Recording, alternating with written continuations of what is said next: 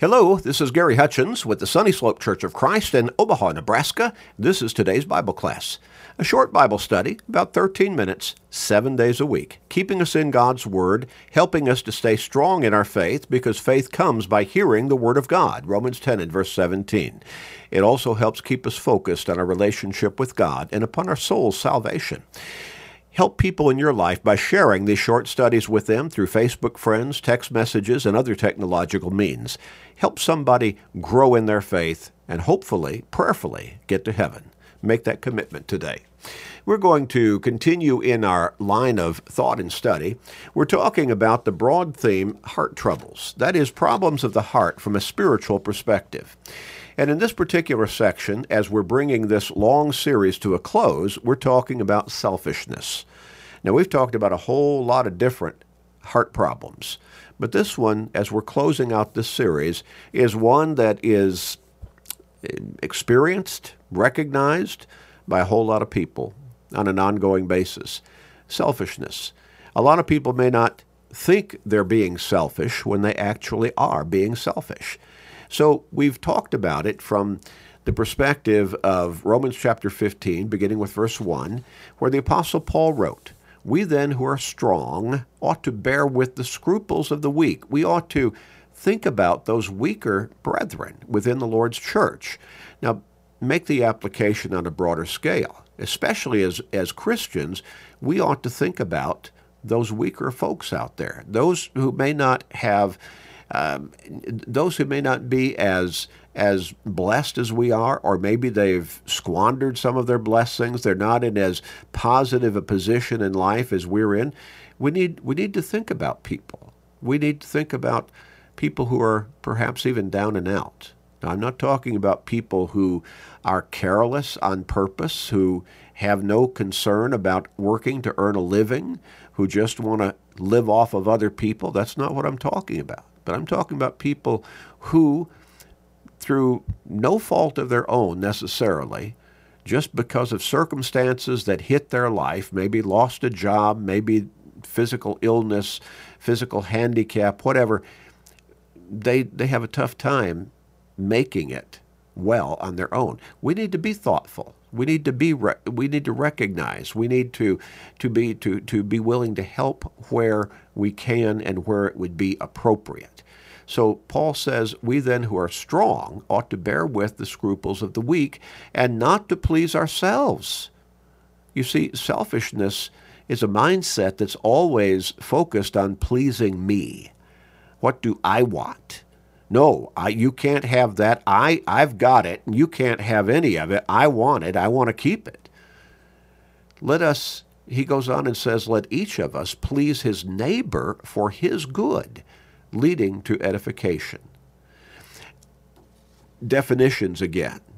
Focused folk being focused on your own interests, on your own desires, on your own needs, on your own wishes as being more important that and, and ignoring the wishes, the interests, the needs, the desires of other people.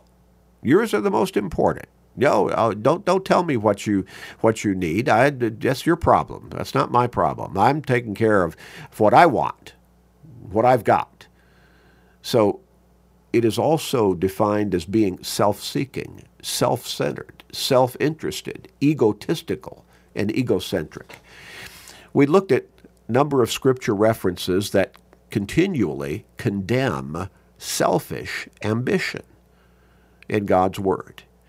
We closed last time by beginning to look at a text of Scripture that we're reflecting upon as the example that our Lord left us as he lived his physical life upon this earth. Now, I know he came in physical form at the same time still being fully divine. But he left us as he lived that life in physical form as a man, he left us lessons, illustrations, examples. And Philippians chapter 2, verses 5 through 8, tell us that, uh, or give us something of an insight into how he left us the right image the right example for us to implement into our lives as his faithful followers, as Christians. So, beginning with verse 5, Philippians chapter 2, Paul the Apostle wrote, Let this mind be in you, which was also in Christ Jesus, who, being in the form of God, did not consider it robbery to be equal with God, but made himself of no reputation, taking the form of a bondservant, and coming in the likeness of men, and being found in appearance as a man, he humbled himself and became obedient to the point of death, even the death of the cross. Now, why did Jesus come in human form? Why did he leave heaven to come to be our Savior and live as a man upon this earth and die as a man on that cross? It wasn't for his own good, it was for our good. He did that for us. You see what a selfless example he left us. Exactly the opposite of selfishness we began noting some of the characteristics that he exhibited. We looked at Matthew chapter 26, verse 39, and also verse 42. We looked at John chapter 19, verses 10 and 11, where Jesus, he came, he went through dying on that cross. He went through all of that torturous execution process for our good, for the good of humanity, not for his own good. In verse 6 of Philippians chapter 2, he gave up his position of equality with God the Father in heaven in order to come as man. Look at that again. In in, in, in verse 6, it says, Who being in the form of God did not count it robbery to be equal with God. Tough translation from the Greek into the English in that particular verse of Scripture. Another another translation, which I think gets it across perhaps a little more clearly, is along the line he did not consider his position with God, his position of equality with God, a thing to be held on to. So if God the Father said, I want you to go down there to the earth, I want you to be born of a virgin. I want you to be born in physical form. I want you to grow up as a young boy. I want you to become a man. And I want you to teach the gospel message of salvation that I'm sending with you to teach to all of humanity, you being the Savior. And I want you to die on that cross to pay the price for the guilt of the sins of all of mankind for all time. And Jesus said, Are you, uh, see, Jesus did not say, Are you crazy? Why should I do that? I'm God the Son. I have a position of equality with you right here in heaven. You're asking me to leave that and become a human being down there? You know what they're like down there. You want me to be tortured basically to death on that cross? To pay for the guilt of the sins of people who are murderers, fornicators, adulterers, thieves, robbers, violent, and all kinds of other kind of sinful individuals? Do you want me to leave here and do it? See, he didn't did not reason like that at all. He was willing to go. He submitted his will to God's will. He emptied himself, verse 7. What a great statement. Made himself of no reputation. He allowed himself to come in human form. He took the form of a bondservant, verse 7 says emptied himself, uh, made himself of no reputation, being in the form of a bondservant. And basically, you're talking about a slave. He came as a human being, a human being. The Hebrews writer talks about what Jesus went through as a human being, just in, in, in a simple form in verses 17 and 18 of Hebrews chapter 2, the writer wrote, Therefore, in all things he had to be made like his brethren. You see, as I said, he came fully divine, but he came fully human too. He went through all the kinds of things that we go through. So he had to be made like his brethren, that he might be a merciful and faithful high priest in things pertaining to God to make propitiation for the sins of the people. For in that he himself has suffered, being tempted, he is able to aid those who are tempted. So he experienced the kinds of temptations that we experience. In chapter 4 of Hebrews, verses 14 and 15, we read, Seeing then that we have a great high priest who has passed through the heavens, Jesus, the Son of God, let us hold fast our confession. For we do not have a high priest who cannot sympathize with our weaknesses, but was in all points tempted as we are, yet without sin. Yes, he went through the same kinds of temptations we go through, but he did not succumb to the temptations. He did not sin.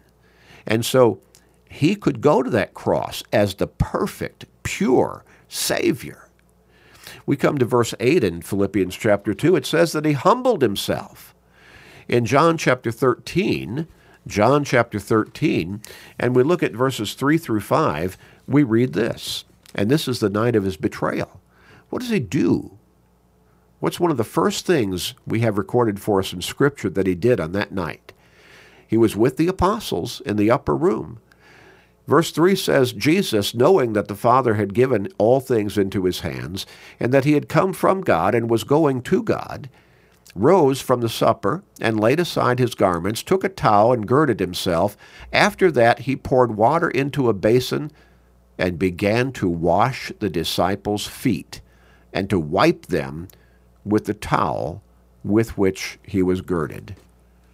What an incredible example of humility that he left for us in so doing. And Philippians chapter 2 verse 8 again, he became obedient, obedient. In Hebrews chapter 5 verses 8 and 9, the Hebrews writer focused on this in a very direct way. He said, though he were a son, speaking of Jesus, yet he learned obedience, went through the process of learning obedience through the things which he suffered. And having been perfected, he became the source or author of eternal salvation to all who will obey him.